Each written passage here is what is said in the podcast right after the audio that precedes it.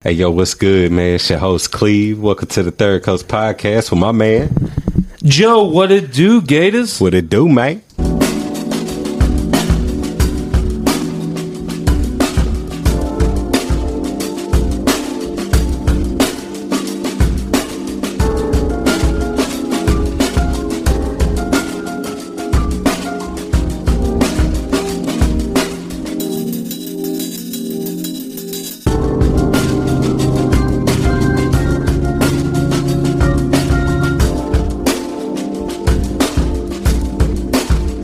Leg injury. So I think uh, that's why they initially threw him there with Hamza. Like, you want to fight? Here you go. Have this one. But it was cool. I'm glad he got Tony Ferguson. It was a much better matchup for him. Tony's on a five fight losing streak now. Really? Yeah. Dang, he got what was it? Got choked out in the fourth round by the uh, guillotine, right? Yep. Uh, but Tony has fought nothing but monsters his last five fights. He fought Justin Gaethje, Charles Oliveira, uh, Daniil Dariush. There's another one in there I can't recall. But it's not like he's fighting these cans. He's fighting top tier dudes and losing. I think Tony might just be a little past his prime. You think he's gonna hang it up? No, I don't think he is. Especially I watched his uh his post fight press conference. Yeah. And he was just like, I don't even see the L's. He's like, I got to show these up and comers that you don't give up. So, hey, he's still making money though. So, yeah. Apparently, every, I'm ready for to see the uh, purses and stuff that happened because apparently everybody got a significant pay bump after all the uh, moving around they had on the car. I mean, yeah, in three fights, six fighters got new opponents.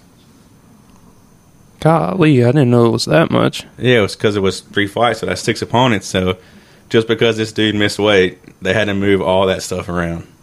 Because had a had uh, Daniel Rodriguez fighting Kevin Holland, that got switched to uh, Li Jingliang or whatever, uh, fighting him now. So yeah, it was six fighters. Got switched around all new opponents the day before.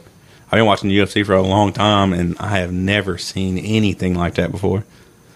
Yeah, that I mean, then a lot of these fighters prepare for these fights too, and Right. have them switched at the last minute means a lot. No, and that's kind of yeah, that's what happened to Kevin Holland. He was planning on fighting a striker, and Hamzat just grabbed him immediately and just took him to the ground and ragdolled him. He uh was that first round, right? Yeah, that was first round. Man, that sucks. You train for six months to lose in the first five, six minutes of a ma- you know of a match. imagine. I can't imagine. But I mean, at least they get paid, you know. But you know, winning is what where you get the big payday at. You just get a little Yeah, slap with a, a loss, but being on the card. Yeah, I mean you get that win bonus if you win your show and win, and then you can potentially get a uh, performance of the night bonus. All that. Granted, if you lose, you still could get fight at a night bonus, extra fifty k. But Who, fifty k? I could use fifty k right now. I wish I, I'd go in there and get knocked out for fifty thousand dollars. oh yeah, And we have Joe fighting Nate Diaz. well, no, he. I'm probably out his weight range. What's he about? one seventy. 170. Mm-hmm. I couldn't drop down 170. Yeah, I couldn't swing one seventy. What? What? Then hold up. What's their weight class that he fights at? That's welterweight. Welterweight. Yep, And what's after? What's above welterweight? one eighty five. 185. Yeah. And what's that? Sure. That's lightweight, lightweight. And then you go to heavyweight after that, right? light heavyweight. Light, light heavyweight. No, lightweight is one fifty five. What's heavyweight weight then? Uh, two oh five to two sixty five. Oh, ain't that kind of big? The big gap though. Big gap. si- Sixty pounds. You could be a two ten find someone uh, two hundred and sixty pounds. No, yeah, it goes from uh, one twenty five, one thirty five, one forty five, one fifty five, then one seventy, one eighty five, two oh five, then to two oh five to one sixty five, two sixty five. What's that? Super heavyweight? There, No, that's it's just just heavyweight. Yeah. Damn. No, I definitely think they should have more weight classes in there. You know, like a two twenty five. That, it, it still shocks me that they don't have more people fighting at higher weight classes. You know what I'm saying? Like most of the, you know, it's like 10 pounds here, 10 pounds up, 10 pounds, 10 pounds, but they ain't have like heavier classes like that too. Because someone 210 fighting somebody 250 is a total difference. Oh, Yeah. huge difference. But and you learn just what the Epi did with uh the boss, Yeah. how much these fighters cut weight. It's crazy. Yeah, like fucking you. He told me you can cut like 30 pounds in like a week or some shit. Yeah. That's intense. And gain like twenty of it back in a day. That's wild. He says a lot of it's water weight. Uh, shout out to uh, the boss, David Bosnick, out there. Uh, he's uh, the episode's doing really well on streaming platforms, so y'all make sure y'all go out and uh, check out that interview because that's probably one of the best interviews that we've done so far this year. And uh, shout out to everybody out there. All friends, families, and the consistent listeners that tune in every week to hear us ramble on about random stuff. But uh, you know what it is. It's Third Coast Podcast. Joe, what it do? Gator here, sitting with uh, Alex. And uh, I have to break this out a little early. Get it? There is a darkness inside of me. It wants to get out, wants to walk around. It wants some walking around money, and it wants to buy some shoes, and it wants to it wants to walk up with the people and say, "Hey, Gator don't play no shit." You hear- you feel me? Gator never been about that. Never never been about playing no shit. Yeah, that's it. That's Hell how I feel as the Gator on the show. Uh, shout out uh, Kobai out there in the salty waters of the Gulf. I hope. No, I ain't gonna say I hope he falls off the rig or nothing. No, I want him to come back, but uh, I hope you stub your toe and see the edge of the rail and the dolphins or whatever. But uh, shout out Taryn, shout out everybody that's a part of the show and everything that is everything. But uh, this is going to be episode 170, and Cleve will be here in a minute. But Alex, can you believe the Saints came back and won that game a while ago? I can't believe it. They how they performed, they almost didn't deserve that win. I mean, I know it's a rivalry game, so Falcons are going to come hard. It's their first home game. I understand, but man, I thought the Saints were going to come out and just kind of shut them down, you know, make them look silly. No, that did not happen at all. Yeah, I've seen uh, Atlanta decide to come out and play a lot harder than what, especially me and I guess everybody anticipated. We thought that they were going to lay down and let us skull drag them, and it was basically the other way until the last what two, three minutes of the fourth quarter. Yeah, well, I mean, the fourth quarter, the uh, we kind of just started that whole drive uh, pretty solid. That was, a, that was our only good quarter. And luckily, it came out with a win. It was uh, it was definitely nice to see uh, Michael Thomas out there again after two years of being on the sidelines and actually catching a touchdown pass and doing his thing. Uh, Chris Olave looked very good out there. Like that's that's going to be one of our future superstar receivers out there. I mean, one of the New Orleans Saints' future superstars. Not you know, but it's uh, I can't you shouldn't never let yourself get in that situation. The Saints were too good to let them score all them points on them. And I know it was a road game and it's a rivalry game, but just they manhandled the Saints for three quarters, and the Saints got lucky. That's all because they just started airing it out.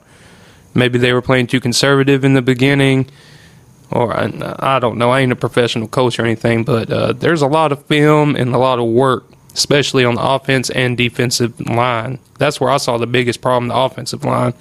But I know the Saints got rid of Ty. Uh, they didn't reach an agreement with Terron Armstead, which uh, he was in what like six, seven years being with the Saints, something like that. Something like that. He's been there a while. He was really good, but he wanted too much money for how old he was. You know what I'm saying? And uh, a lot of people are complaining that they should have paid him or should have played uh, Greedy Deuce out there. They said that was a big problem too in the secondary.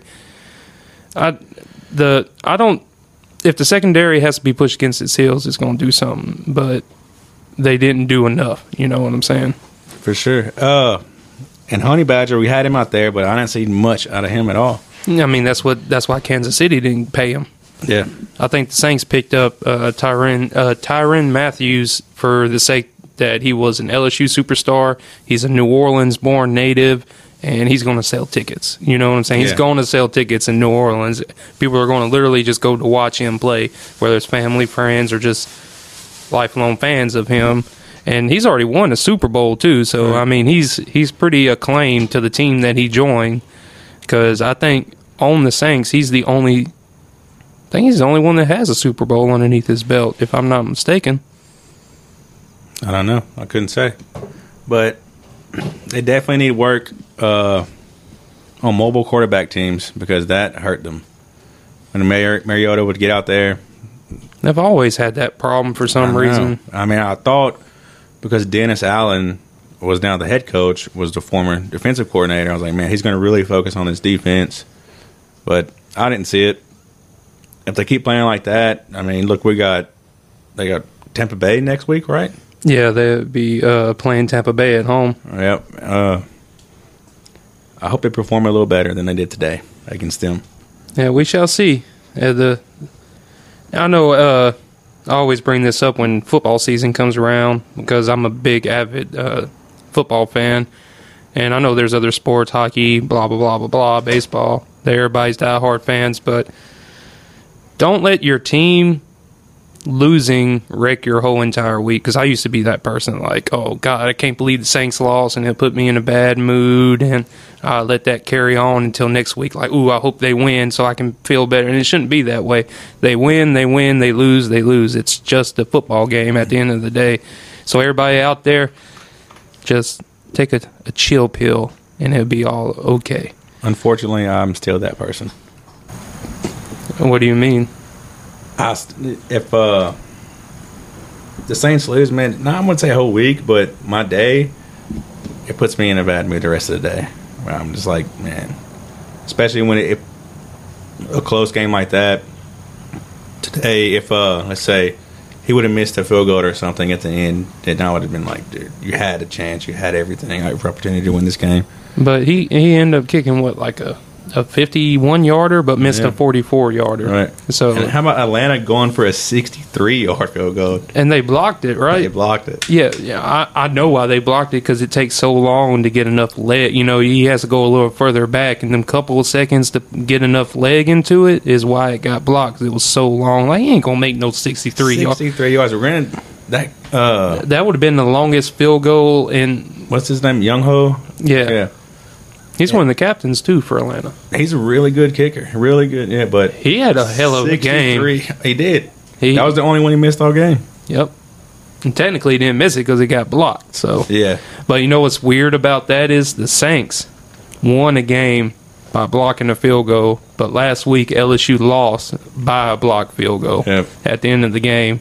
Uh, no extra point, but still the same concept. You know, special team kicker. You know, LSU lost and then Saints won the next week, which is kind of weird though because the world might end. Uh, the Warriors beat Oberlin by a lot. They they smashed uh, the running back for the Warriors. I can't think of his name. Sam had five touchdowns against Oberlin, and then LSU won. Of course, they they won. They played a small ass ranked school.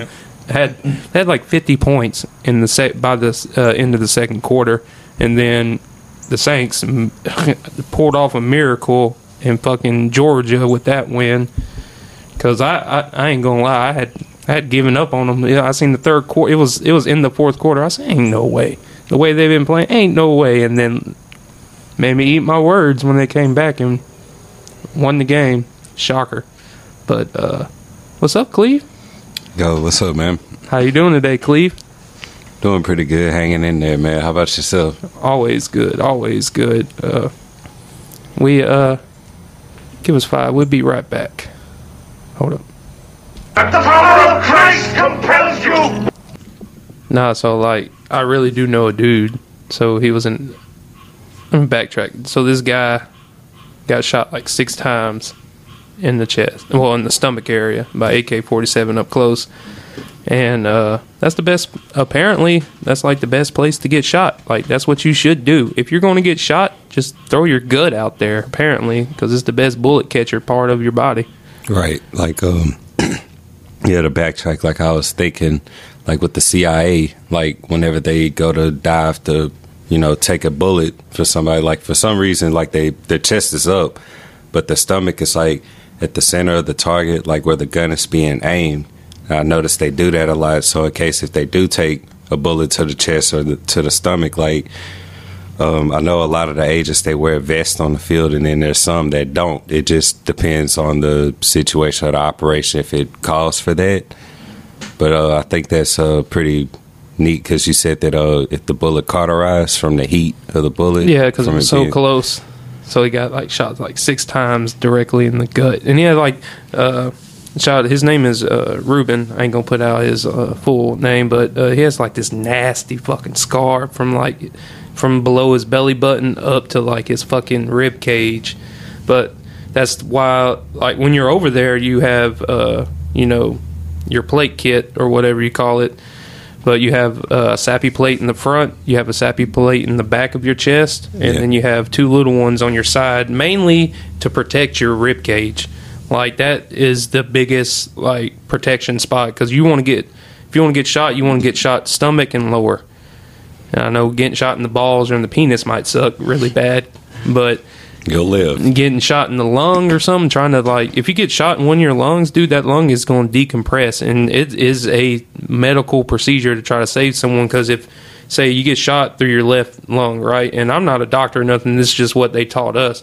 You get shot through the lung, you got to fucking decompress that lung, so you have to close. If I remember correctly, you close off the front part of the wound on the chest, but you uh, close off the back at three layers but you leave the bottom open. So if you can get the lung to decompress and actually start breathing again, it'll breathe out that back exit wound and keep you alive.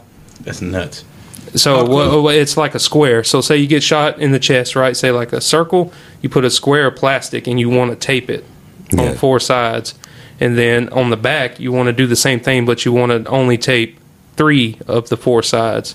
But And how then- close of a shot are we talking? Like ten feet or less? Uh, well, you your body can breathe off one lung too, also, but you want to try to keep the other one from filling with fluid and blood, also. So you want to get it back. But I mean, if you get shot close enough, your lung gets exploded, you're going to die. I mean, How close was this incident? oh well, no, this is just something they trained us. No, no, to no. do. With Ruben, you said his name. yeah, How close was that guy? fifteen feet, Fifteen feet. so yeah, feet. yeah. I was thinking 10, like 20 maybe feet. closer. That is crazy. Yeah, nearly point, well, not quite point blank, but within close quarters. It was Yeah. a close quarter shot. And Yeah, was this just in the field in Afghanistan? Like, yeah, out it was out like an outpost. an outpost. Yeah. Uh, like the Taliban dude stole some uh, army clothes and, you know, walked up and you thinking it's normal person at the end of, you know, and blah, blah, blah, blah. But that's just war, though. I mean, there's probably people that had thousands of worse stories than that, like Well, that's Restrepo and all type of shit. Right. It's a crazy tactic. I'm Guerrilla, sure. it's guerrilla, fo- uh, It is guerrilla, guerrilla warfare. warfare. Yeah. The Vietnamese. You can't fight. You can't win that battle. Like I was over there for fucking 24 hours. I'm like, man, this shit is fucked. like you can't. You know, there's no electricity. There ain't no water. There ain't no stores. I mean, this is just and there's nothing. It was a barren wasteland of just fucking people fighting there for hundreds and hundreds of years. For what? Eh. Us, the Russians, themselves. You know. Yeah. Yeah, it's the Middle East. You know what's weird though? The queen died. For some people, I mean, she was old as shit, but I guess I'm the bad person for saying that. 96. No, I mean, I think uh, She was 96. 96. Wow. She had a good run. Yeah, that's a that's a long way to live. I hope I can see 96 one day. Yeah, I did some research and I'm s- lucky if I can her- see 69. like the longest running female to like have that position in history. It's 70. The longest running 70 monarch. years, 214 days. Damn, you remember that? To, Yeah, it was to a T. Like I looked that shit up earlier. I was I was pretty impressed by that. I was like, wow. But yeah, um, yeah, I was also wondering, it's like, well, who's gonna take her spot? Like now that she's out, and then like who takes the spot? When does it happen? Like I looked it up, and it's like immediately, like at the time of death, it's like immediately the next person is either king or queen of England. I think it's uh, King Charles the Third. King Charles, yeah, he immediately took over. That must be nice to be able to just be born into owning everything and just be on display about it too. But dude's in his seventies, you know, and that's her son. Right. Crazy. What? Who's after them then? After him, it is uh, Prince William, his son. Is that why like the whole conspiracy with like uh, Princess Diana because she would have been queen before I Queen believe so. Elizabeth? Yeah. and then she magically died in a car wreck and shit like that. In the tunnel. Yeah, in the tunnel. That's some old shit. I wonder if, like, when people look back hundred years from now and see this, be like, "Golly, no, no one realized this. Was it really happening underneath their nose?" It's always that what if factor. It, it puts the uh, the question into things, and it's just some wait and see what happens to England now that um you know the past a lot of people I'm pretty sure over there are still devastated behind. Like I, I don't know much about it. This was news to, that was brought to me. You know, maybe a day or two after it happened. So No, and I seen that that she died. They keep her body in Buckingham Palace for ten days. Ooh, that ain't good for white people. Our bodies decompose really fast. The power of Christ compels you.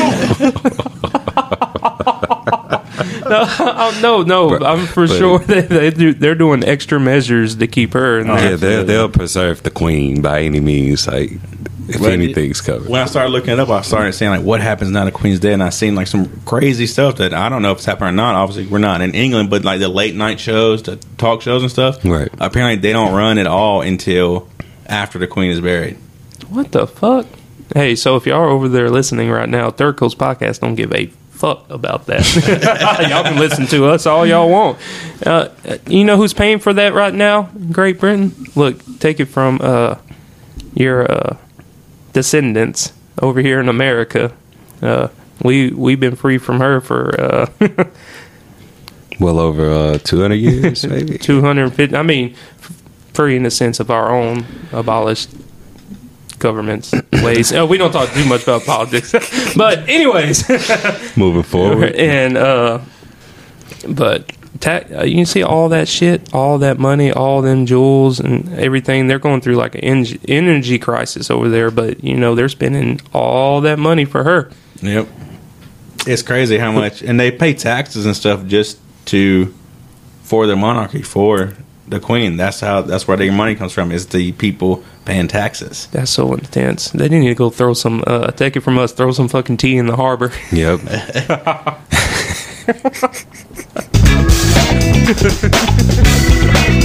Raise.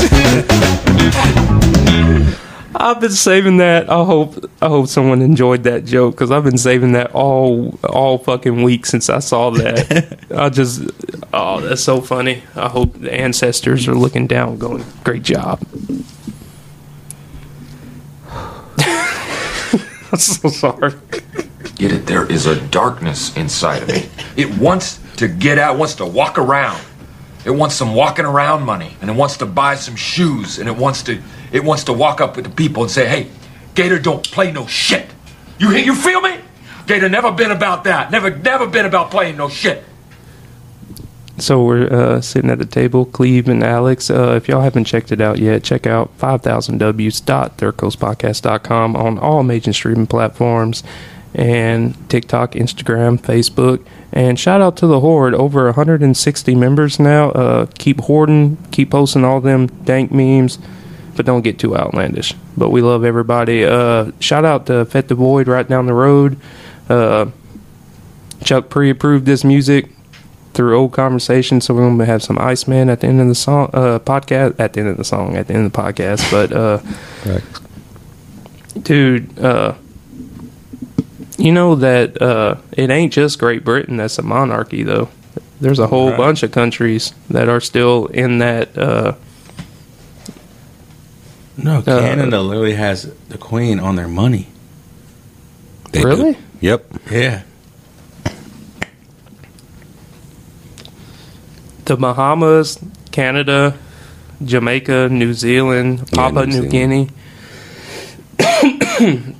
Oh, so sorry, COVID. Um, the Solomon Islands, the United Kingdom, uh, they all evolved out of the British Empire and to become full independent states within the Commonwealth nations. Right.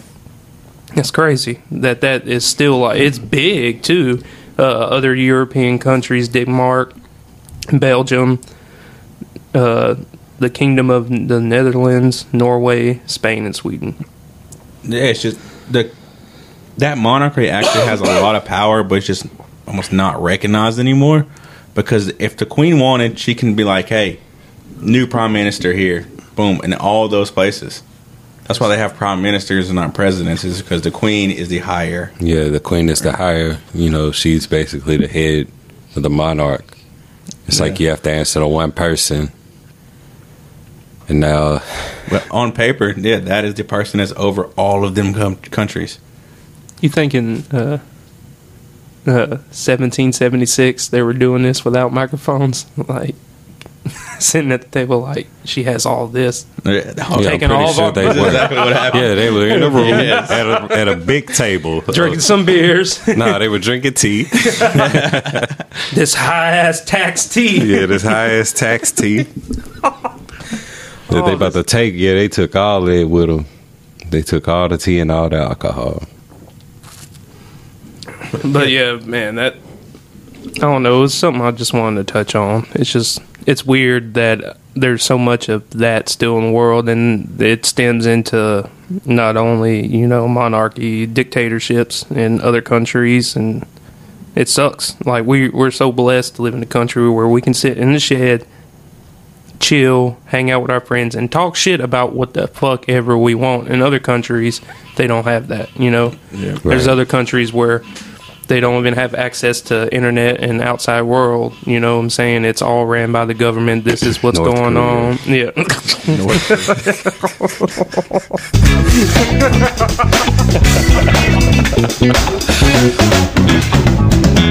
but it's just it's a blessing and uh, we thank all the listeners for always tuning in every week to give us a chat well chat with us but not chat with us y'all just listening with your ears but uh, we appreciate your ears both of them or if only one of your ears work we, we need to do braille i'm sorry the- To bring it back around to the military, talking about England and stuff, Okay. like when the redcoats were coming, we heard about this stuff in school.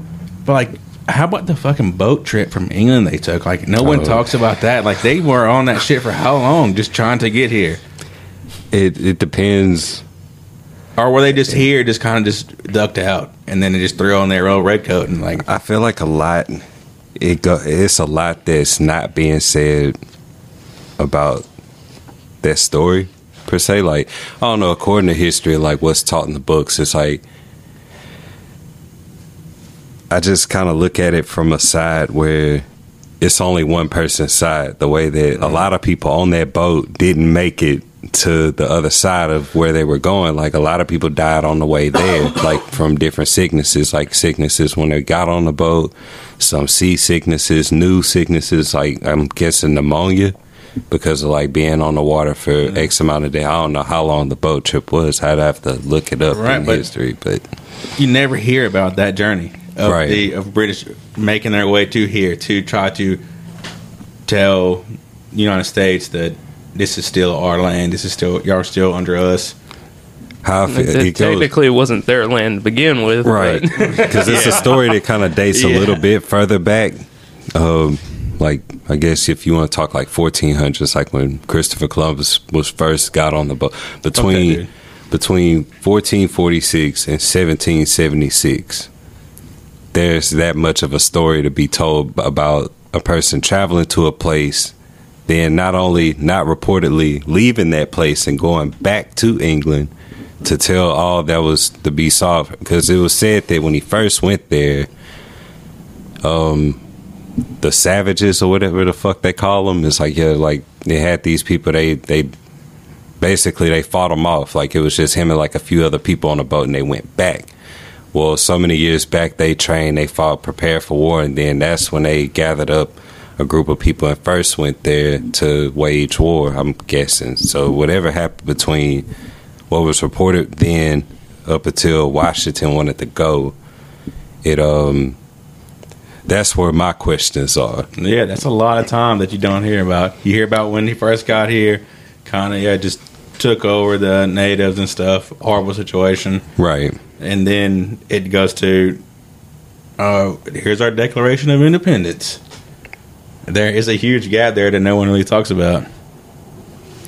You seen the thing where they believe that uh, the my the actual calendar.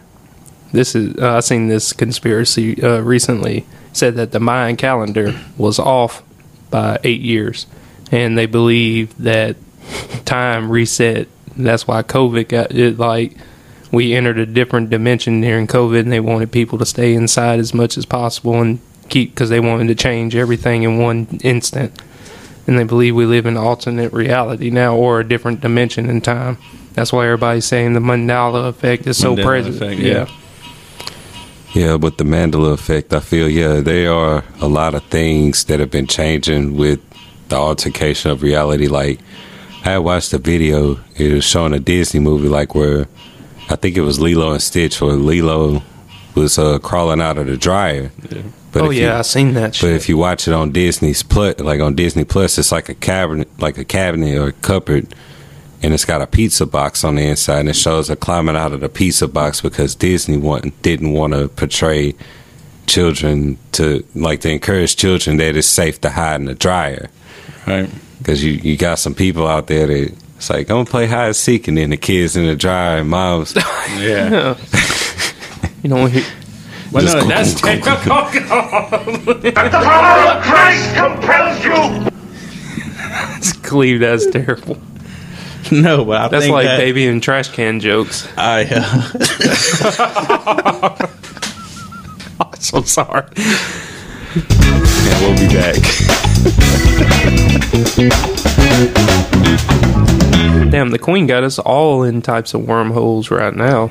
Right, there's a lot going on um, with. It kind of makes me want to topic about time travel a little bit, like with the Manda, with the Mandela effects, the wormholes, Yeah. the different things that kind of.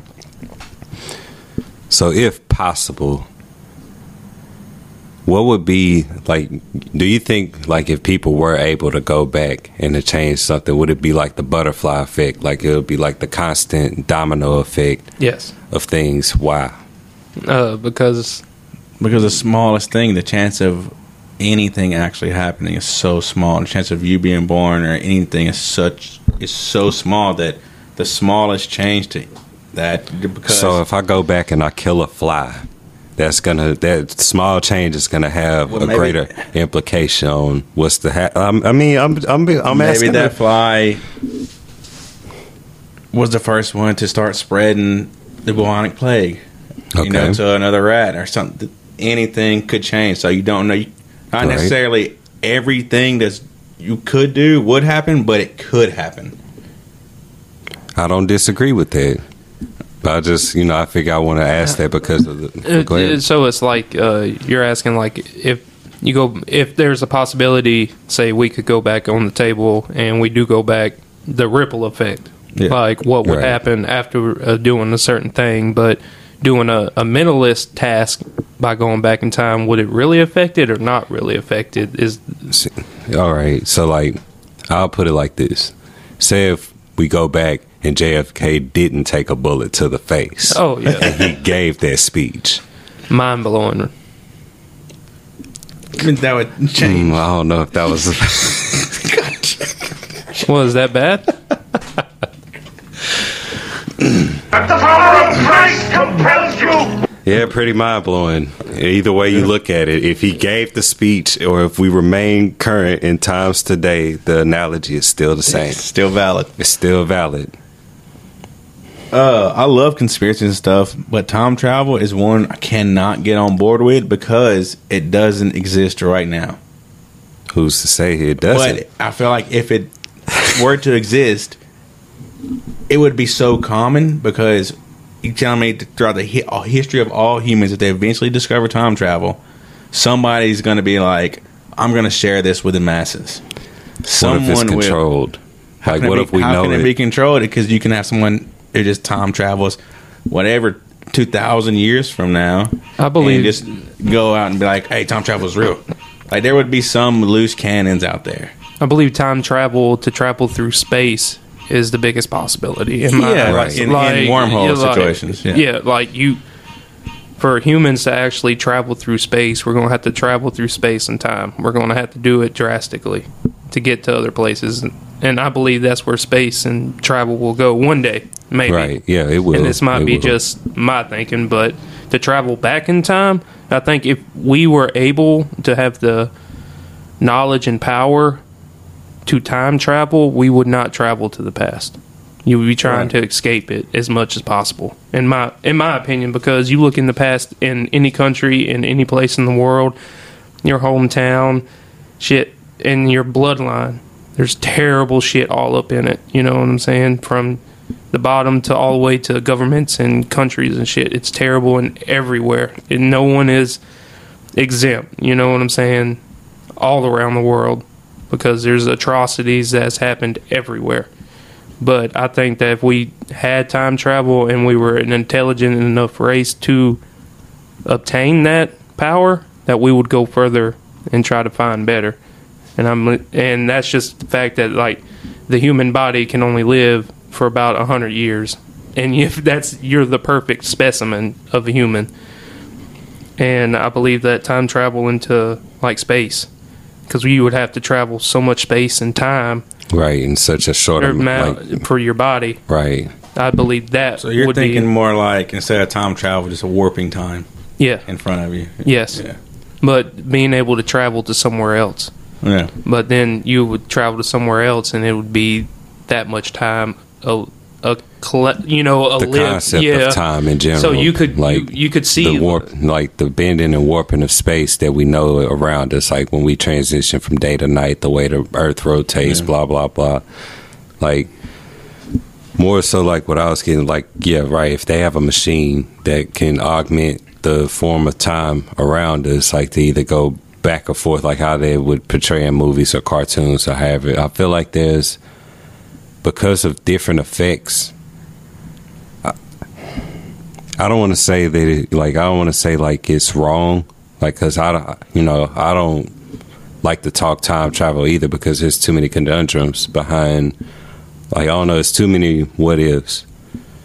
I do believe in warping space like to bend the time around you like to be able to travel and create things that can move more agile like the whole thing with UFOs and acclaimed how they move Right.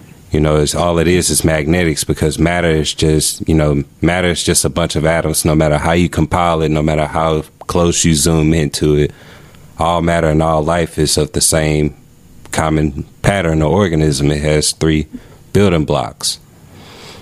So it's just like with the same thing of a concept of time and seeing stars and gases in the clouds. It's all matter. So it just goes in how we manipulate the matter into I guess what can benefit for us. I don't know. It, it just I believe it's out there.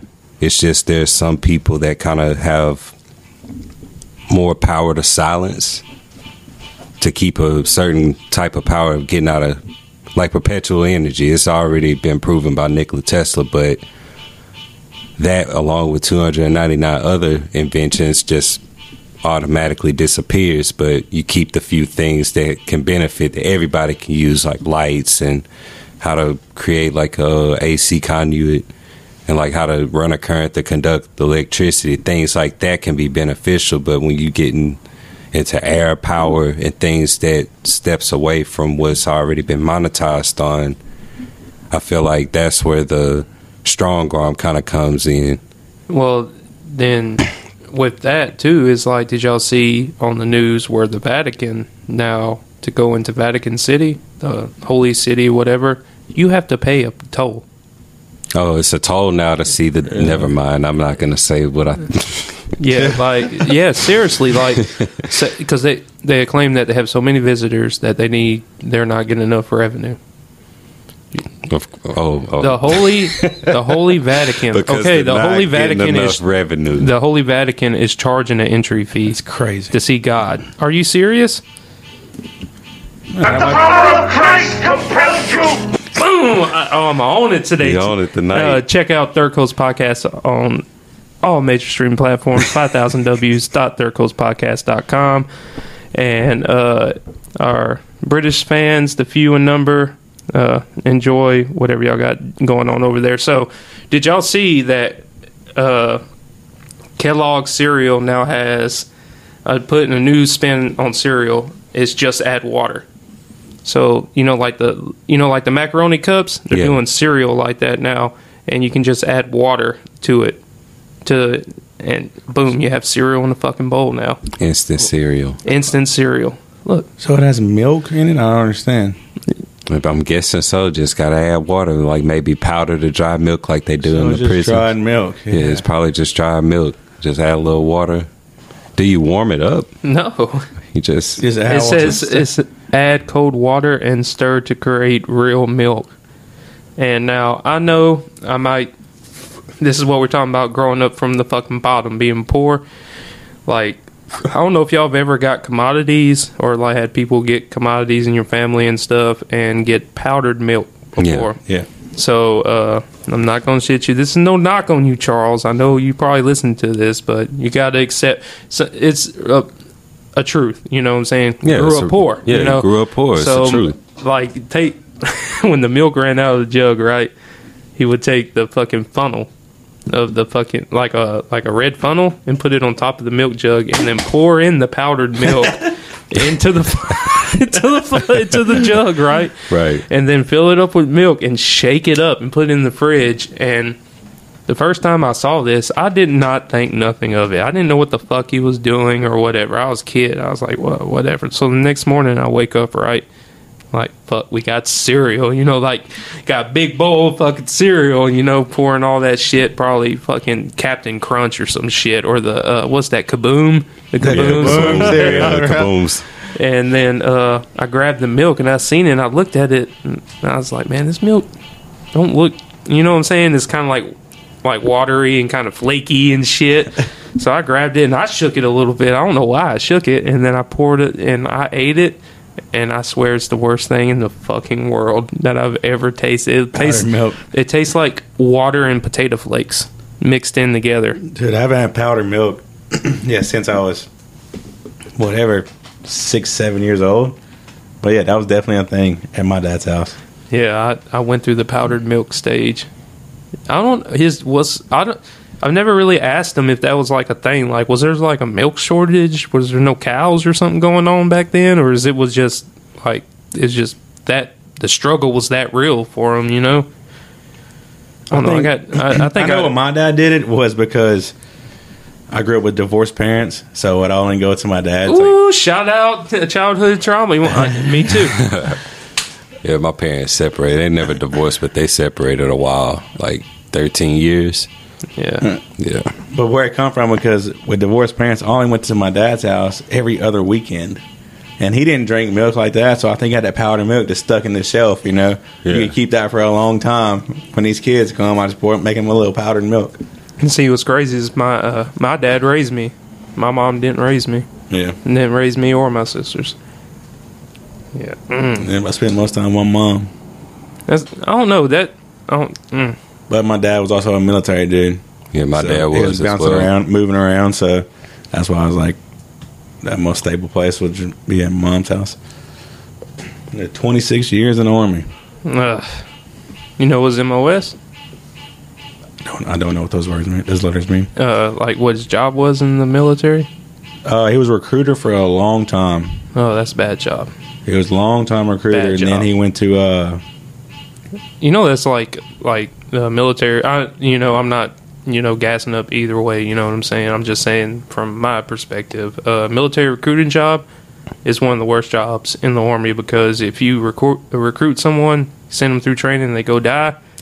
uh, Everybody blames it on you. Yeah, Believe I'm me, yeah. and I, I've It met people. I've met people that has had had that happen, and it's fucked them up bad. Yeah, my dad's got some uh, little PTSD from it and stuff now, but I mean, it was I crazy because he was like uh, he was like a number two recruiter in the state too. Like he put a lot of dudes in the military. Huh, he probably put me in there He- Uh, out of Fort Polk. No, uh, He was on. He did Fort Polk for a little while, yeah. Then he went to Texas, and he came back. Actually, he this used to be an army right here in Oakdale. This yeah medical Yeah. building now, Yeah, it's right next the door. It National used to be the na- and he ran that for a while. that's crazy. Small world. Yeah. Grew up he- seeing that armory. He grew up in Oakdale. That's where he's from. Oh, the great town of Oakdale. Shout out to the Oakdale Warriors for uh, beating Oberlin last night, and uh, y'all showed out. I know the jump, the jamboree wasn't that uh, fruitful for y'all, but y'all came back and showed your dominance. And I didn't know that Oakdale is a two A football program now. I didn't know they dropped they dropped down from three A. That must have been recent Yeah, it because had I did not know that. And growing up in Oakdale and being, you know, a part of all that bullshit that happens in high school, you know, Right. and uh, Yeah, we were a three A school playing against four A and five A Yeah. teams, like, like going all the way to district. we could have won. Like, if Oakdale would have dropped down to two A when we were in school, they could have won some state championships at two A level. And they're now just now playing it. Like, I honestly believe within the next like this year or maybe the next year they can win a two A championship. Because that's what fucking Ken, that's why Kinder got so dominant so fast. They dropped divisions because of their population, and so did Oberlin, and that's why they got national championships. They're all two A now. They every Oakdale, Oakdale, Oberlin, and Kinder all used to be three A schools and get blown out in district games because they needed more 3A schools to play these big name schools, and the population was just uh, right around a number to be at a 3A school, but they were so small compared to the 3A schools in the state. So basically, there were fucking the wash schools to get beat on every year. And, Right. Oak, and Oakdale did good for a lot of years against some of these big name schools, but now they dropped down to 2A with uh, Kinder and Oberlin, and they're hanging in.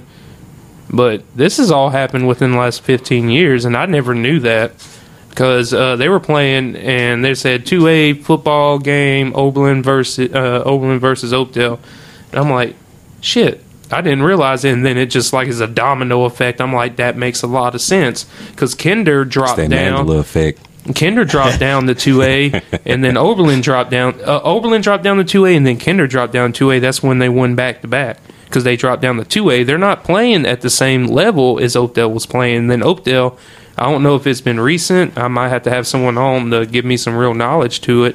But it's crazy now that Oakdale is competing against. Because you look at their schedule, besides Oberlin and Kinder, they can win. They can probably beat everybody on their schedule, and it's just because they're in a 2A division now. Right. And that strictly goes off of population. Is that how that goes? uh, population and school attendance size too. Right. And then the uh, I think a lot of it too is the actual population within the parish too, and between the schools, meaning that there's not enough kids to population ratio to put them in 3A anymore. So y'all think the Oakdale population has went down within the past 15 years? Yeah, I don't know. Oh yeah, most definitely. Um, Not not necessarily the population, but the children to parent ratio. Like the school population is going down. Gotcha. Meaning people are having less children, so it ain't Yeah. really affecting it right now. But twenty years from now, I think the population of Oakdale is going to drop from unless what everything's happening because they're building some stuff down the road, and then the why not stop? Maybe it might bring in more people from other areas to build, and but the actual population because across the United States and actually across most modern countries, the uh, birth rate has dropped from like average of three kids to one kid now Right. per cou- uh, couple. So like they, a lot of people believe that we went boom and we're going to drop back down, population size for the whole globe. Yeah, Elon Musk is like very outspoken about everybody needs to be having more kids. Like the po- it, Elon Musk has like he has or- good philosophy. So He has like like nine or ten kids. Yeah. because a lot of people, uh, if He, um, if you don't repopulate, your bloodline dies, and like you're necessarily a lot of it it stems back to like way back when since record keeping's been your your last name and stuff. But most people really only have one kid. Like if they have a boy, it's over with, and then a lot of people, if they don't have a girl, they try. I mean, if they have a girl first, they try for a boy later. But on the general like aspect, there is no big families no more. Like I come from a decent, you know, pretty big family, but a lot of people I know have one child, and that's Yeah. it. And then late in life too.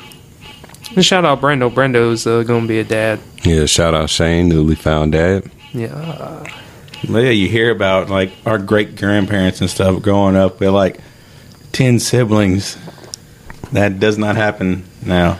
no. Like I, I mean, I'm kind of the exception. I have a big family, but I, I, I can't pull out of a driveway properly, so ain't a shocker to me.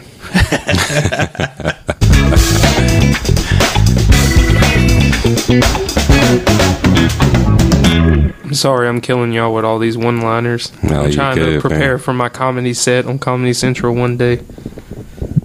Hey, Well- speaking of, we got a uh, comedy show at the Void this year. Yeah, Chuck was telling me about that, and I was uh, going to bring up the lineup, and I told Chuck I can't fucking see it because on the page it's kind of small, but I'm gonna pull it up in a second. Did you see? uh Did you see the fight though? The real true fight, the NFL fight between Le'Veon Bell and Adrian, Adrian Peterson. No, that happened today, Yeah, last night. last night. uh, Le'Veon Bell knocked out Adrian Peterson in the fourth round with a fucking nasty right What? hook. Ooh. Oh yeah, you see him moving that head. I, I just have it screenshotted though, but oh, like they say it was a boring fight. Don't get me wrong, because these are two old ass men, but like he got Oh yeah, it looked like he, yeah, you could see the sweat flying off of his shit. what what had happened was is uh fucking uh, Le'Veon Bell went for a fucking like a jab type thing, and Adrian Peterson shifted his body. And then anybody that's ever fought somebody, when you see someone that's off balance, you want to hit them with your hardest hit. And he just leaned into that right, and then fucking Adrian Peter uh, tried to adjust his foot, his feet work, and he leaned into the punch, and he fucking just dapped him. But he didn't like didn't like knock him all the way out, but you know he got up after five seconds, and they're like, oh, and then they called it. Yeah. I mean, it wasn't Yeah. like he didn't like sleep, Yeah, he like knock him all the way him out. all right. But he he hit him with a like he hit him and he got back up and he should have been like, yeah, man, fuck it, let's go, hit me again. You know, he was ready again, but they called it a knockout. But I didn't know. Yeah, it's a technical. yeah, I didn't know anything about that fight. I didn't know that was happening really or anything. I haven't seen any marking on that. Maybe I'm on the wrong social media. too much you in too much Nate Diaz world. Oh yeah, I was ready for the UFC fights for sure. Did you see they're making another National Treasure movie? I did not see that. No, The Edges of History. It will be streaming on Disney Plus. December Nick Cage in it? Probably not. I don't see him on there, so Damn. I'm assuming he might have cameos, but I doubt it. But I do have paperwork.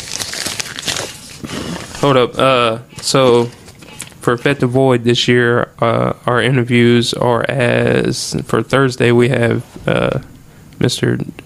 DJ Doug out of New Orleans, uh, Mr. Will Button, aka Rillo, and the Quadriholics. Friday, Tristan Dufran, and then Kylie and the Truth, and then Blind Texas Marlin, and then Saturday, Bear and the Forest Friends, Beach Angel, and Curley Taylor and the Zydeco Trouble. It's gonna be a fucking blast at Fet Void 2020 this year. If y'all haven't bought y'all's tickets, y'all can go to not five thousands, but three W's dot fetthevoid.com and go purchase them tickets because this is the year you do not want to miss. Uh, I can't. you do you know how to rollerblade, Alex Cleve? You know how to s- Not a quiet a little bit, but uh, it's been years. they're going to uh, in the hardwood this year. Yeah, I'm gonna get up on that. I, I can rollerblade for I sure. can't wait to see it. I'm, I know I'm a big, hefty, bearded dude, but I can get down on some rollerblades, give a flat surface. I'm gonna go in there and go three thousand circles around that hoe. Yeah. I'm gonna try at least. Maybe I'll fly into the wall if I pick up enough speed. Plow. Maybe flying some artwork, be covered in paint, be man on the wall. I couldn't tell you the last time I rollerbladed. I mean, I have obviously when I was a kid, but I Yeah, I don't- want to say honestly, that's the last time I ever rollerbladed yeah. or you know skated, like on roller skates. Yeah. Now switch to skateboard. You know, When, when we were kids, I mean, I don't know. I'm 30. when I was a kid, rollerblades were uh, it was big. It was Throwing that popping age off. out there. It was uh, my dad had rollerblades like in the X Games at one point. That now all gone. You never see like pro comps rollerblading. I don't anyway. Yeah, I, I haven't seen anything on the Hmm. Seems news like, some certain effect is happening. right. I feel Right like now. yeah, there's an effect. There's a spin on the effects that are happening where the more dominant focus of like you know discovering artifacts and excavations and things of like extreme sports, and then you know the Olympics happen like once every four years, and you know things. The I feel like they put more focus on different things nowadays than what they have like in the past like as far as um i guess the direction of like with technology and everything that the world is taking into advance. It's not like getting people away from the nine to five and becoming more like of an independent contractor to work on your own. And it's a, a lot of it's like oh making money from home and just like easy ways of work. It's nothing about physically enduring or going out and physically applying yourself. And I kind of feel like it's softening up a lot of the people that are coming up now to kind of get away from the more healthier lifestyle that I was used to coming up. Like we were talking about rollerblading and just honestly just being active. You know, it's like I, I used to BMX for a little while. That's how I used to rollerblade at the skate rinks. How I used to skateboard. It's a lot of stuff. I, yeah, scooters and all of that. I wish we, I wish we had more. Act, I think a lot of like what the problem with Central Louisiana is. There's not a lot to engage the youth. You know, besides just sports. Like if it ain't sports, you know, and then some spots you got music or you know little outlets, but there ain't no you know. I think there's not enough to keep the youth interested in our state, and especially in the central part of the state. For sure. There's not a lot around here at all. You can go up to north of Oakdale and Pineville, and they have that trampoline park or whatever. Uh, Hey, But that- other than that, I don't know what else. Hey, is- if you want, if you're over thirty and you want some, you want to have that sciatic back problem, go jump on that shit for about an hour with your kids. They running around that shit. You do that. I, I, I was hurting for like a week after that. Like I could barely fucking move, dude. Trampoline parks are not for old people, but yeah, there there is not much, and uh, but there is something that is great coming to Central Louisiana, which has happened for multitudes of years now, and it is fed the void. And uh, people, uh, the dude I gave the, uh, did I tell you about giving the dude the washing machine and telling? Uh, so I posted the washing machine. I, I had a. Uh, I don't think you did. I had to replace my washing machine because the lid was fucked up. You had to like put in that zacked area so it would wash clothes. So I put it on Swap Shop for like forty bucks, you know, and we bought a brand new one. Which is, washing machines are fuck. Every appliance now is over six hundred fucking dollars. But that's beside the point. So we put it up on Swap Shop, and this dude's like, "Hey, what's your bottom dollar?" I was like, "Well, forty's my bottom dollar, I guess." He's like, "Well, my sister uh, don't have that," and I was like, "Man, just come get it." You know what I'm saying? And I was like, uh, when he came, I helped him load it up. And I was like, look, dude, I don't want no money. I hope it works for her. The lid, just put in that right angle or whatever.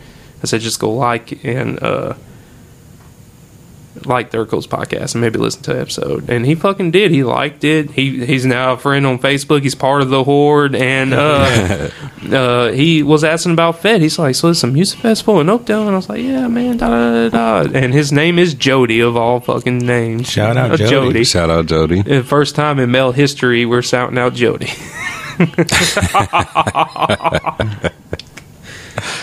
uh, but uh, hey, man, this has been a it's been a good time.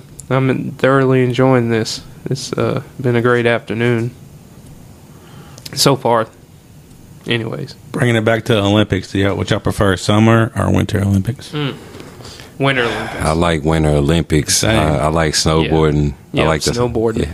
I don't know. Yeah. See him going down that little fucking I like the skis thing. as well. Yeah. Oh yeah. The pub. uh, oh, n- not is Not it bobsled? bobsled. Not Not, bobsled. but yeah, no one. and But they hold on. Like is it the little? Hold on. It's just them with a little sled in front of them. They lay on their chest, and it's like nothing there, and they're going so fast down that ice. Thing. I like the ski one where they're in like the little thing and it's like duh da da da, and they like throw themselves out the chute, and they're on the two skis Oh, going down the slalom. speed. Yeah, I I was in fucking uh urgent care getting a fucking bag of fucking fluid from food poisoning from one of our local pizza spots in town, and uh. One of the only ones. Anyways, uh, I was watching that shit getting fluid. Like, man, this shit is fucking cool. like, I'm just boom, boom, boom, boom, boom. Yeah, Winter Olympics definitely way better than watching five foot two, 110 pound dudes dump jump in pools and stuff. Right. Yeah. But yeah, I, I love mean, they do some pretty cool stuff in the summer uh, games as well. Oh, for the sure. Ba- the basketball is definitely the best and they just Right. added BMX and Oh, they skateboarding oh, Okay. yeah, that is right. I forgot all about that shit. Wait, to the winter or the summer? to summer. I thought it was already a part of um, the extreme sports. No, I'm thinking No, no, X you're Games. X Games, I'm thinking. No, X Games, like, not no, the Olympics. they're- The Olympics The has Olympics that now. Yeah, the, that- the national. They have okay. uh, skeet shooting and shit too. Yeah. And the female skateboard, and it was like uh like a 13 year old girl that won it all, won gold. Not surprised. You know, uh, Olympians really don't make no money, right? No, I was looking at that last Olympics. Is every country has a different amount they pay for gold, silver, bronze. The USA is not high on the list on how much they pay. It's like somewhere between five and seven thousand dollars if you win gold. oh, I thought it was way more than that though. Uh uh If I'm not mistaken, I could I could be wrong. I've been wrong multiple times in my all. life. Years of training If just for only that. five, that's It's crazy. Uh, it, I'm pretty sure that's what it is. It's like what they get, and I think like silver is like three thousand, and bronze is like a thousand. Like they, it's the uh, you're getting it for the clap, like the honor more than you're Yeah. getting paid for it, and then it will lead you to smaller events where you make more money, and then sponsorships and on cereal boxes and blah Right. blah blah blah blah blah blah. All right, well, it's still not a lot of money, but a gold is thirty seven thousand five hundred. That's bullshit. That's a lie. Silver is twenty two thousand five hundred, and bronze is fifteen. That's still not much. It's still Yeah, not that's a still lot. not to a lot to com- prep for, four, years of training, Right. And then you have to compete against the best in the Yeah. world to get that. Look just how a much. fraction. Look how much uh, the uh, fucking the minimal pay for NFL player is. Yeah, the people playing football, playing basketball on a regular basis, they get paid way more than that. But these divers and stuff don't really have the opportunity to go out there and I'm thinking the cap out on the money. marketing, like how much that person is actually worth, and then all of the expenses, because it's like it's that prize money minus the taxes. That's the way I look at it, basically. So true. The taxes. It's just you know it, it takes taxes to be able to give a cash cut of, and then who's to say those taxes are even fair? The way that you know there's different people who have their hands in the, you know, they there's just different people who have their hands in it to get their cut. yeah, So when it comes down to the person who's physically doing the training, it's like coaches getting paid, advertisers getting paid, blah blah blah. But yeah, something hilarious though in Olymp- Summer Olympics was watching the Filipinos do their diving. I don't know if you, anyone's come across this, but it is hilarious because they clearly they were just in there. I mean, hats off to them to make it to Olympics, but it, it seems like they had no training at all. They're like belly flopping and back flopping, and then they're when they were diving. yeah. To say a country that's surrounded by water. yeah, chains of violence and but yeah that's pretty neat though it's, it's neat to see the different cultures of the world like get together participate in like a worldwide thing it's kind of like Oh, i don't know yeah even though it's a competition it's still an effort to like bring some unity oh yeah. like you know outside of the the, the competitive side of it And Russia was not invited this year, this past Olympics. i didn't know that Yeah, they had to go as independents. Hmm. Un- because they had a whole doping scandal. And, like they test started testing a lot of Russian athletes and stuff, and they're all popping.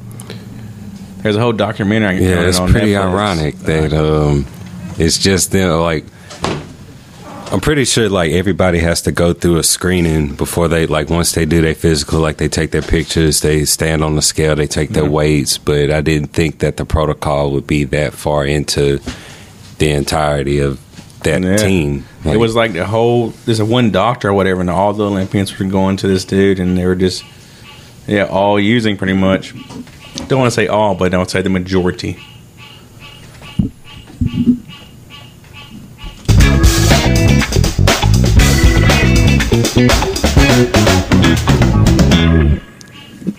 Yes. So, I want to take a quick minute of everybody's time. I made a list. Shout out to the list uh, of all the artists that has been on the show this year, and I'm gonna give a quick shout out to them. Uh, Juno Dunes, the Quadraholics, Holly Rock uh, Live. We actually recorded some tracks up there on the setup. Uh, shout out Solar Power too, by the way, for all that. Uh, the Iceman Special, To Damper, Kino Logan, Demo, Omnisonic Theory, uh, multiple songs too. Uh, the Weekend Transit, Mangada, The Resi- uh, In Resistance, Scarsick, CMG. You know, you know what I'm saying? Uh, uh, the quads, Curley Taylor, and we love, we love. I swear to God, I try to throw it away from me and it fell back on me. We love all y'all, and uh, we got a whole bunch of great artists lined up for uh, Fed and after Fed. So make sure y'all tune in. Uh, we're not just uh, filling y'all's ear with what we think, but some great music always, and we appreciate every artist that's been a part of the show and everybody that listens to this show. Yeah. It's awesome living so close to you, Joe. I, to get here, I just rolled up on my lawnmower. hey, uh, when I was away from the mic, I was taking a leak and I was looking at your lawnmower. I'm like, man, this is fucking toonchi as shit. And you pulled up on, you did the, uh, what's that, the water boy? Yeah, you pulled up. Pulled up and just I just rode up, man. I'm right there. Hey. Had my beer with me, sitting between my legs, coming on my lawnmower. that's dope. The be- hey, the best beer on the market. Well, the cheapest anyway. I love Miller High Life. That's my I- favorite. Yeah, definitely. Uh, Union made. Shout out to. Uh, I don't know if I want to shout out unions anymore. Nah, yeah, I'm not. After my, never mind. Yeah, We're not going. to Not going to do Yeah, it. nobody would know you love Miller High Life. Yeah, it's definitely a good brewski. Especially when you're on the budget. Joe, no, too. yeah, Joe and nobody can know Joe knows Miller High Life, especially from looking at his leg. Hey, hey, hey, hey.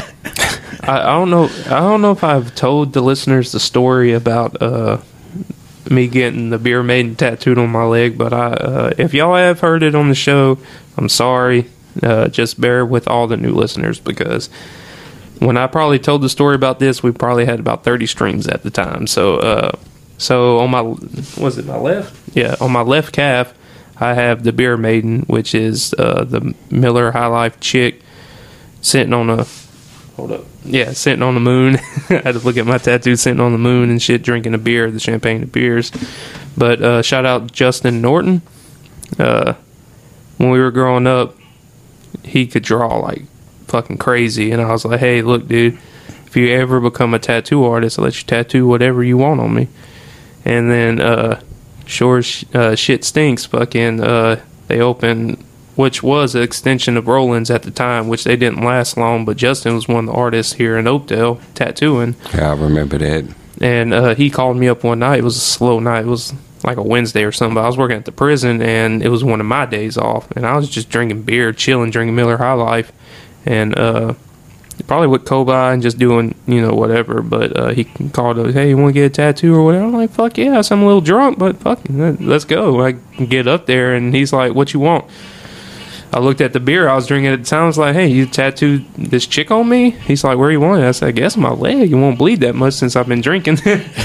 and then he he proceeded to do it, and I mean, it's not nowhere near like a great tattoo. And I and but he was in the beginning stages, and it was just so cool to get tattooed by my buddy and shit. And Right. uh, like her hands look like kind of like claws a little bit, but I've never really wanted to get it touched up because it just has so much meaning, you know. Yeah. It its imperfections is what makes it perfect to me, and Right. uh, it might sound like a little bit of a, a head, but uh, Miller High Life is just so good. And I'm drinking an artillery shell right now, and I follow a group on Facebook called the Miller High Life Group, and a whole bunch of them drink it, so it must be cool. It must be okay. I've never seen a koozie for What? 32 ounce. I didn't know that existed. Yeah. You go to, I don't know if it has a tag on it. Yeah, it's on the bottom. It's I think it's for like water bottles Oh, okay. uh, or maybe like wine bottles or something, but it fits a 32 perfect and it's uh, American flag too. oh, yeah. It's Yeah, got a little yeah, bit of mold going on it too. Look like because it's been in the shed getting all all nasty and shit. But uh, like this real quick. And we're back. I'm sorry. I tried. I was in my head. I was like, "Don't laugh, don't laugh, don't laugh." And as soon as you said something, I just giggled. But uh, we've been uh, not me actually. Uh, China's been working on the uh, shout out China for doing everything she does, dealing with these badass kids, to working the website, to uh, doing most of the merch. I just kind of probably do half-handed job trying to help, but she's definitely the pioneer uh, pioneer in it Shout out But- China. we're putting uh we're making beer mugs and like wine glasses now with uh our new monogram which is uh tcp inside of louisiana and uh putting on beer glasses and mugs and some wine things and maybe cups and stuff like that but it's be one of the first things we're going to actually branch out and actually ask people to pay for. And it's not going to be really expensive so we're going to sell the mugs for like five dollars. That gives it covers the cost of it and then gives us a little bit extra to make more you know what i'm saying? Which will give us help us get better equipment and stuff Yeah. like that but You know, a better merch. yeah The way, you know, you got some shirts. Would like to see hoodies in the future. And get- that it's getting a little bit windy out there. oh yeah oh dude i ain't even thought about hoodies yet oh that'd be cool you know uh i need to get another hat too but all that stuff is so high like trying any type of advertisement whether you're putting it on a koozie to trying to buy an ad on facebook or trying to pay for a billboard or whatever all that shit is really pricey Right. just in the sense to get another stream at five cents. You know what I'm saying? Or three cents or whatever it is. It really ain't a lot. So you give you're putting more out there than you're ever going to receive in a lot of senses. It's probably why people sell out. but Yeah, uh, some people sell out to get ahead, but you know, luckily, um, we're not that. oh. Yeah.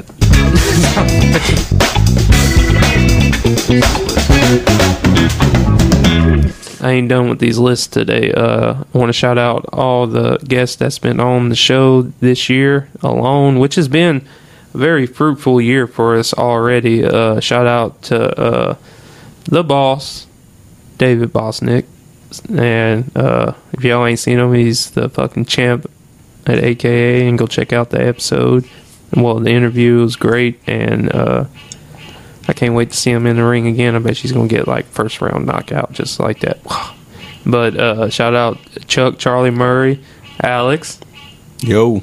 Uh, shout out Mr. Charles, Christian, Allison, Brando, Donnie, Marshall, Jacob, Ben Jones, Kylie.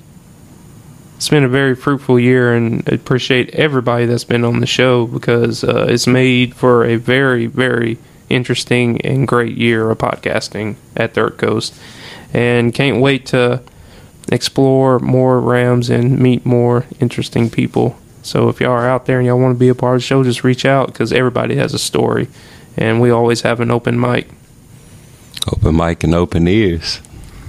We might get on your nerves or say some outlandish shit, but you know it's all love and gravy and all that and above.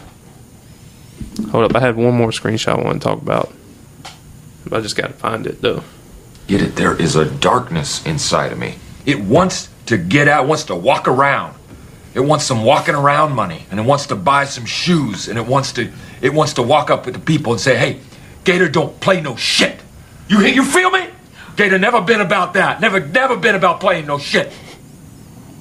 Uh, did y'all see or watch the new uh, Lord of the Rings, Rings of Power on Amazon yet? I haven't I watched haven't. it. 25 million views in the first 48 hours. Wow.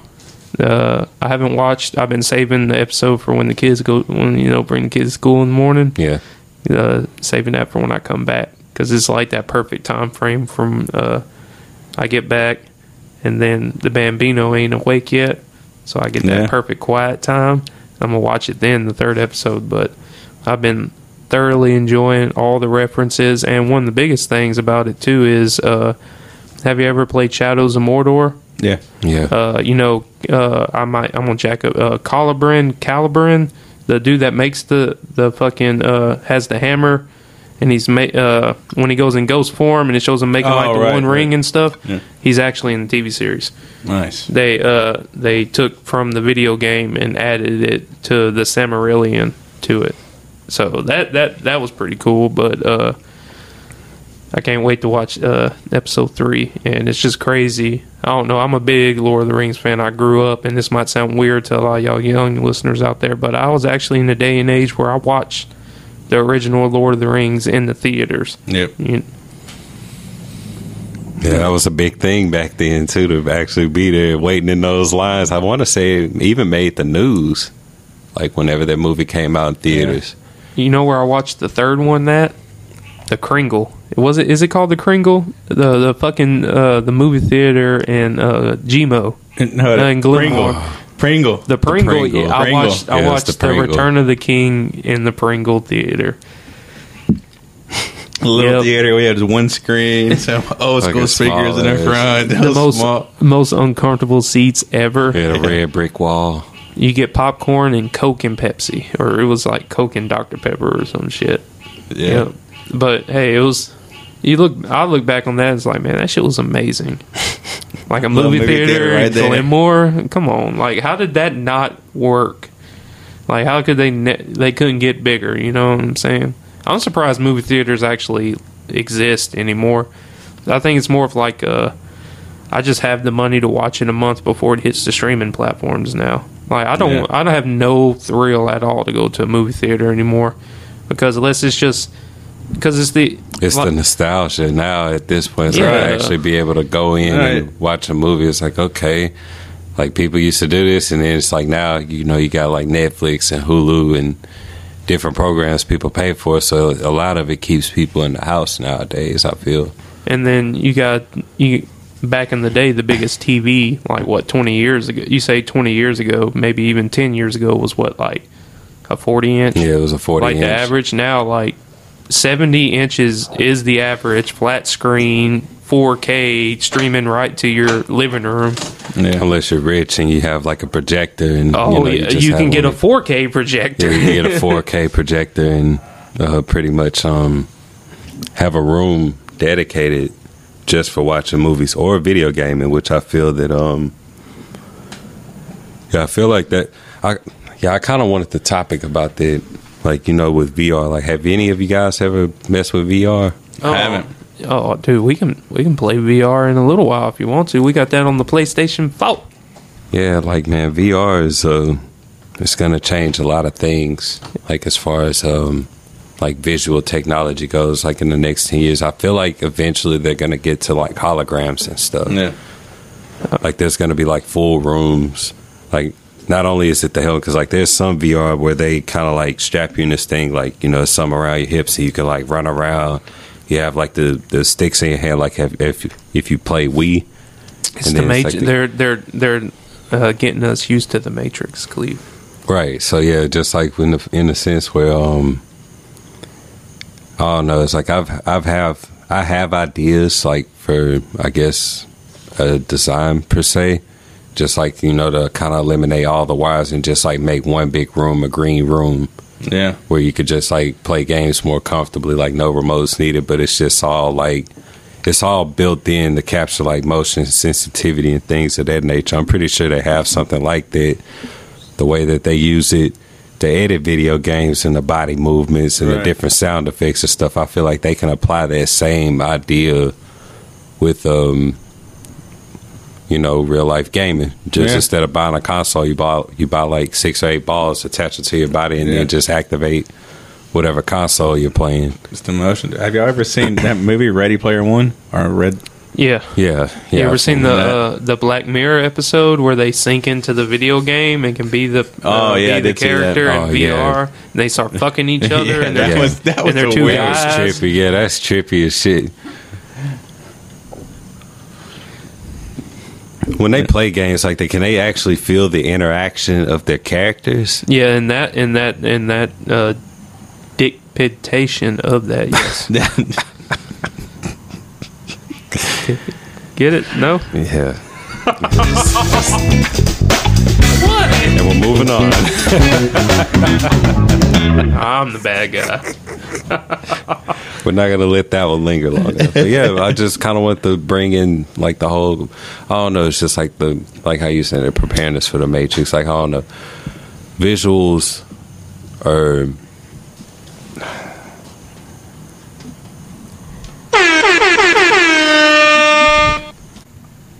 So, what do you think, Alex? You were talking about conspiracy theories. Yeah, I was talking about one because of how it seemed advanced the civilization was that built the pyramids. They obviously were more advanced than like we would led on to believe, going back to even like the early 1800s. You know, before they had anything. Obviously, they couldn't have created the technology that they had in creating the pyramids. But a conspiracy there I've heard is like maybe humans are like getting wiped out like every thousands of years or so. You know, when it got super advanced, like the pyramids, and then before that, it was the uh, in Asia the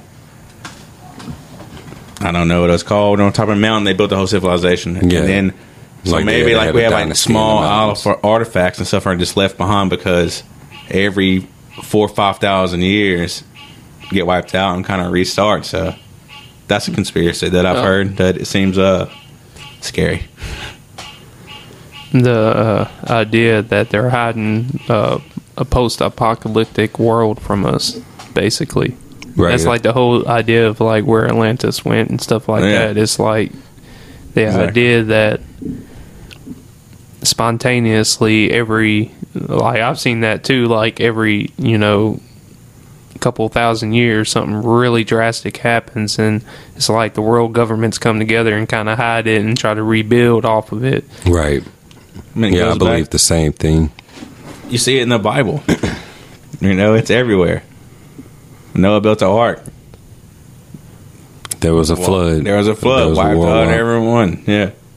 I mean, it's always this apocalyptic. Like, seems like Yeah, like it even happened from before. Yeah, even before, right when the Giants got wiped out. Yeah.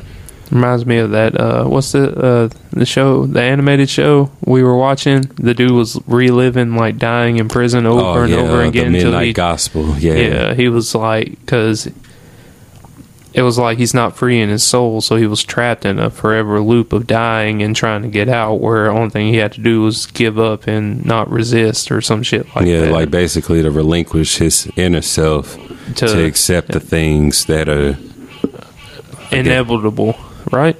yeah, basically like the inevitable to come and like how to make peace with things even if it seems like I guess the odds are against you. Yeah, But um, yeah, to do all of that without hating your heart or envying your heart or like any type of emotion, pity, sorrow, just to let it go. But um, yeah, going back into like the the ancient civilizations, like like with covering things, they uncover a lot of things, and they have certain people in charge of these programs where they excavate on certain sites, like our topic, the pyramids, for example, the way they've been excavating there for hundreds of years. There was a story that Paramount Studios was doing the opening of King Tut's uh, pier, uh, tomb, but it was reported by Egyptian by the Egyptian government, the officials of Paramount, and a few other people that there was a white light at the end of this tunnel that was blocking, you know, anything from entering it. So as the cameramen got closer, and uh, some of the people that was at the excavation site got closer. They said the closer they got to this light, they felt sick and as if they were dying. So they they called upon like some priests. I think it was like three priests that went in. They said, you know, they went in in silence. They said an name, And whenever they come back, the light was gone. So they basically, you know, had done their thing to kind of open up and go into the tomb. Now, to say what they recovered out of that tomb, which you know a lot of things were recovered, like uh, the emeralds, the emerald tablets, and uh, a few other artifacts were recovered, but the artifacts were translated and posted on a website. Well, one of the tablets on the website was so it was even said that it was so powerful that the true meaning of this tablet couldn't be uh, physically reported, so they released a paraphrased version of it. And I've read it for myself, and only about five of the lines are in the whole tablet, which is like probably five paragraphs. Only five lines of it is true, and it's like the first line in each paragraph. But it talks a lot about what's supposed to be happening during these times that we're going through. So I guess for that reason, there's just some people that just don't want everything to be known and they want to have like some type of control to try to cover and hide towards a personal agenda which you can't hide the truth. You know the truth will come out either way it goes.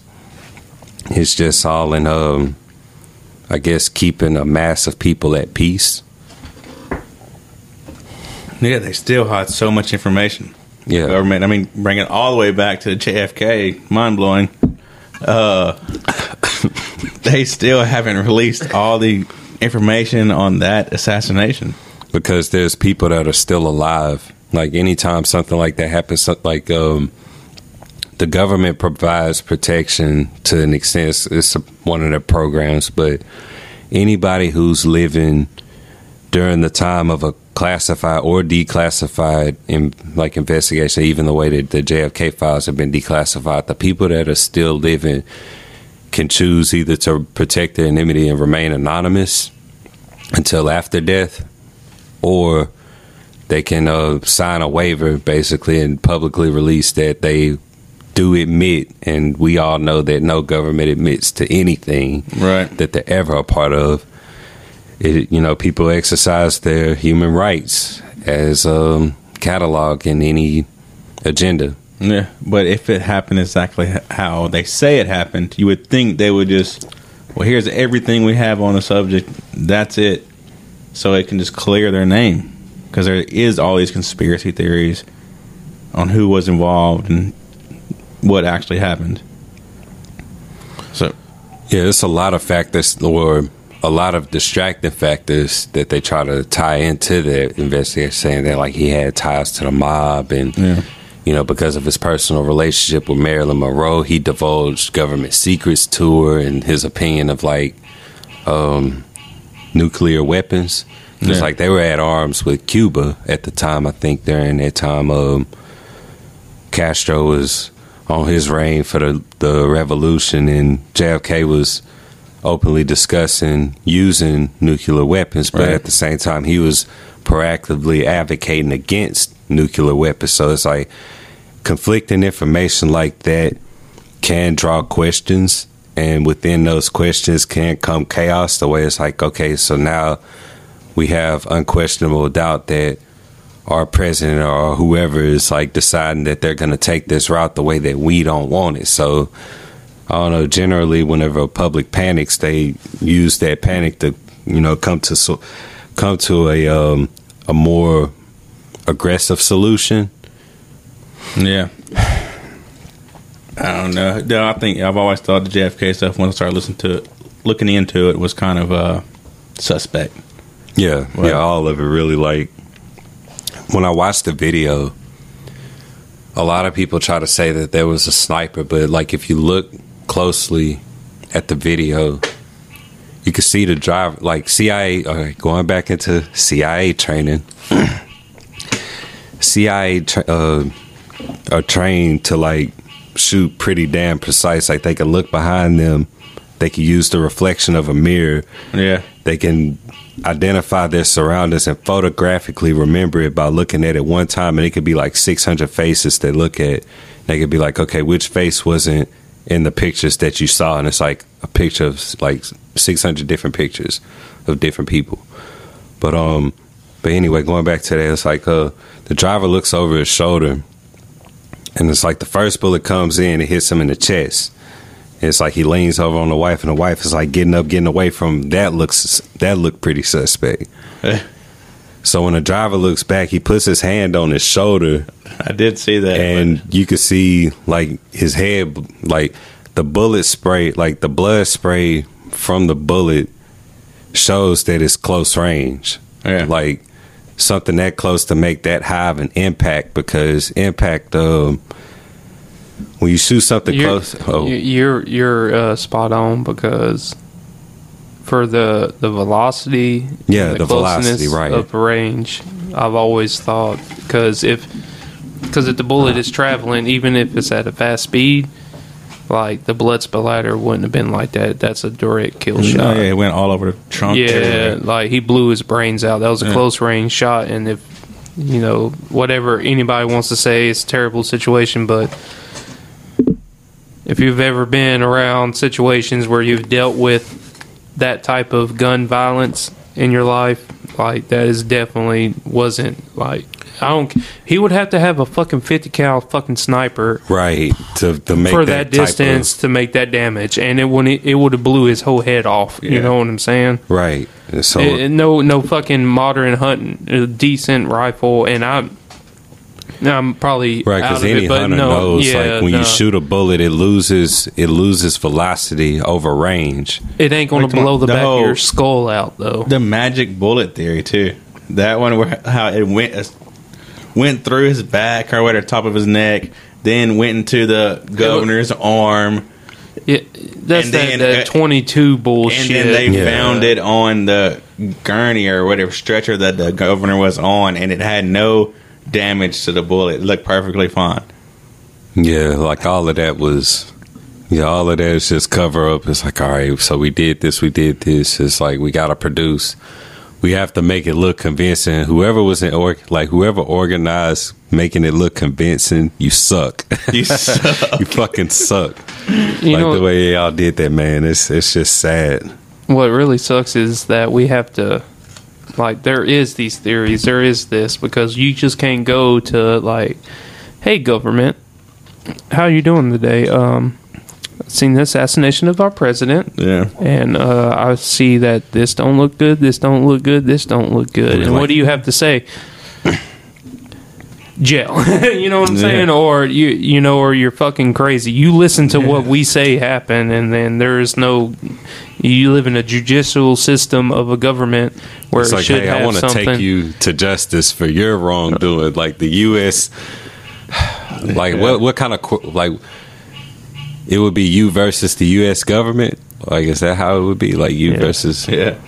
Yeah, but it's just it's crazy that you have to you have to have that, you know, just that you have to ask these questions because they're not giving you the real answer. And you know they're not giving you the real, uh, real answer, but you have to ask and that's kind of shitty for the type of country we're supposed to live in. right. And it reminded me, the Vatican was talking about it. The uh, Uh, hey, hey, hey, did you pay?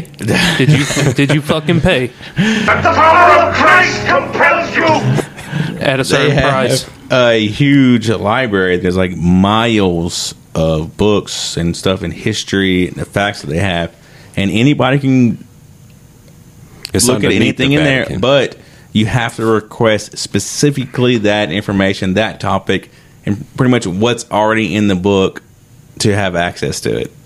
And you don't know what you don't know.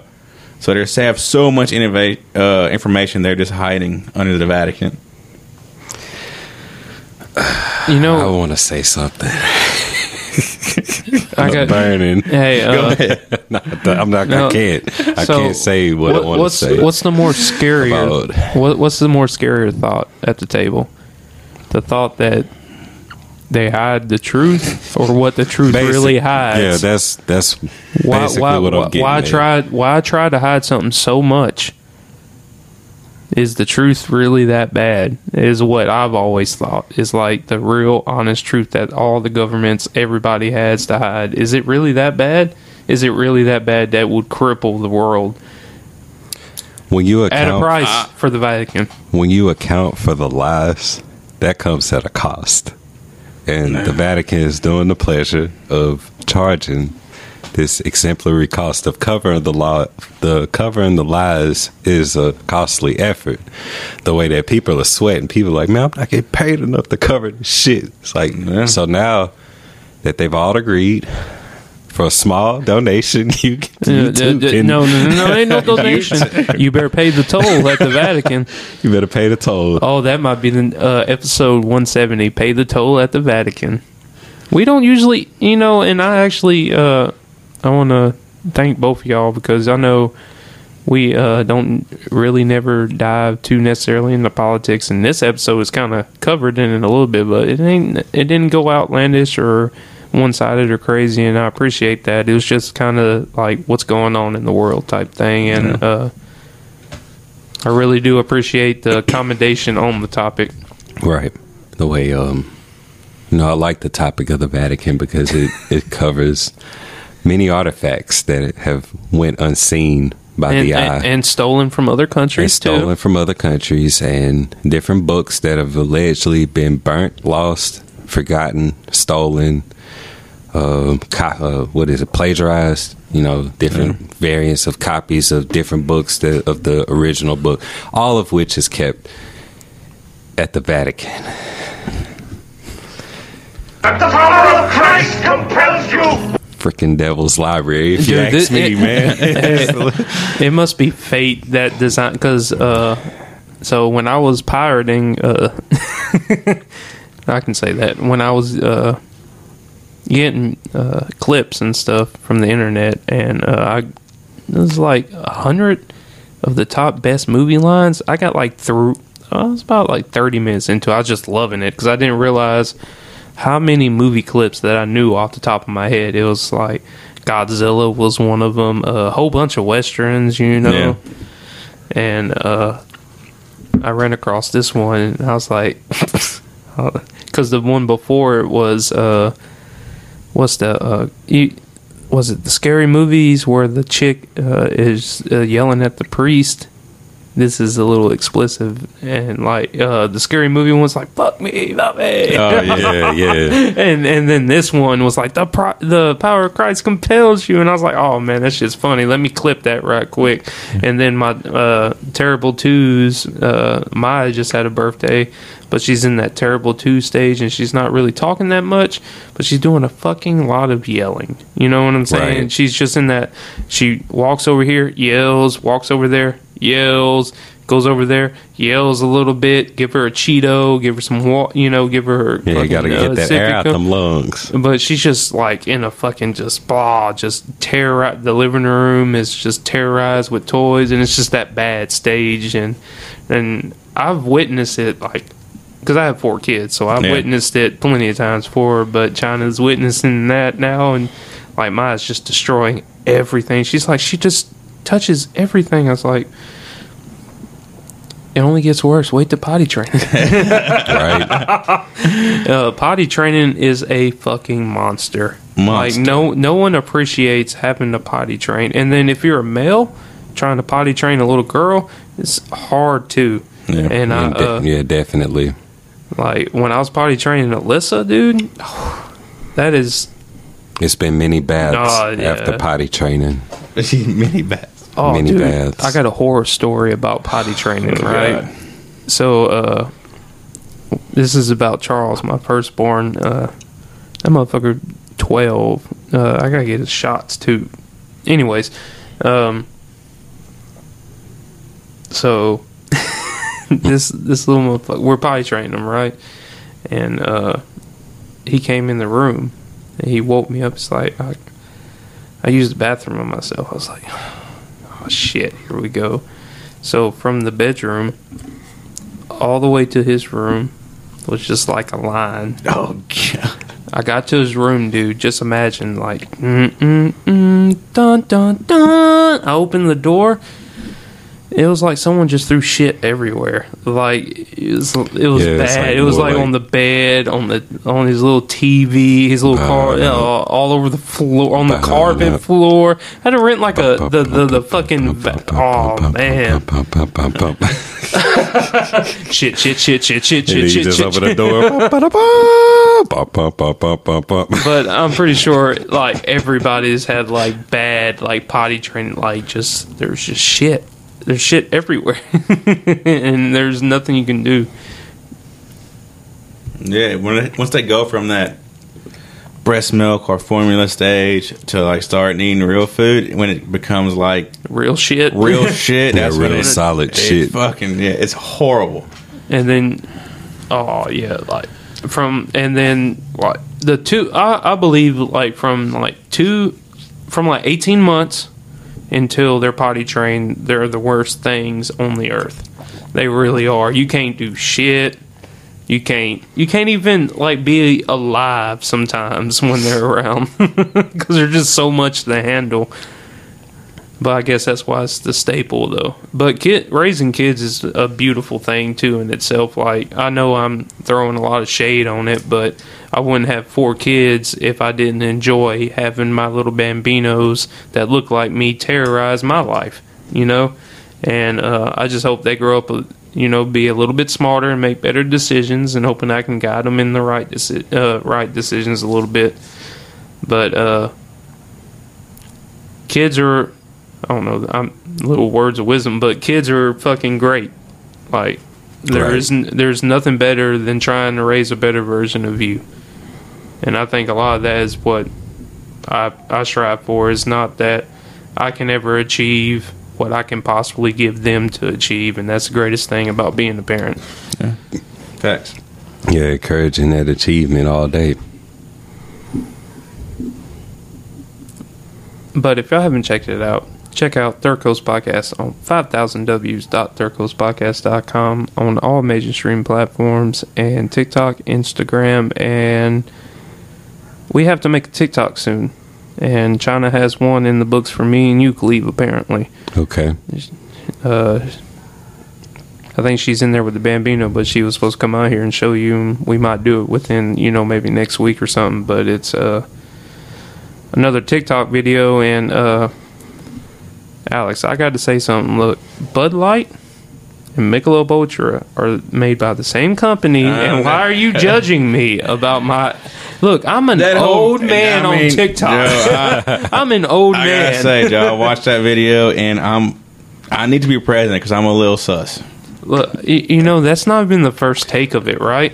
So, uh, Oh, so you had training? You had practice? no. So on the okay, what happened was is on the first take, right?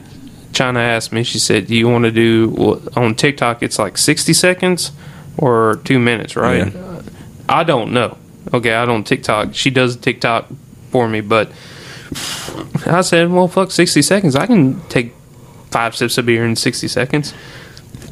So when we started it, right, I was spot on.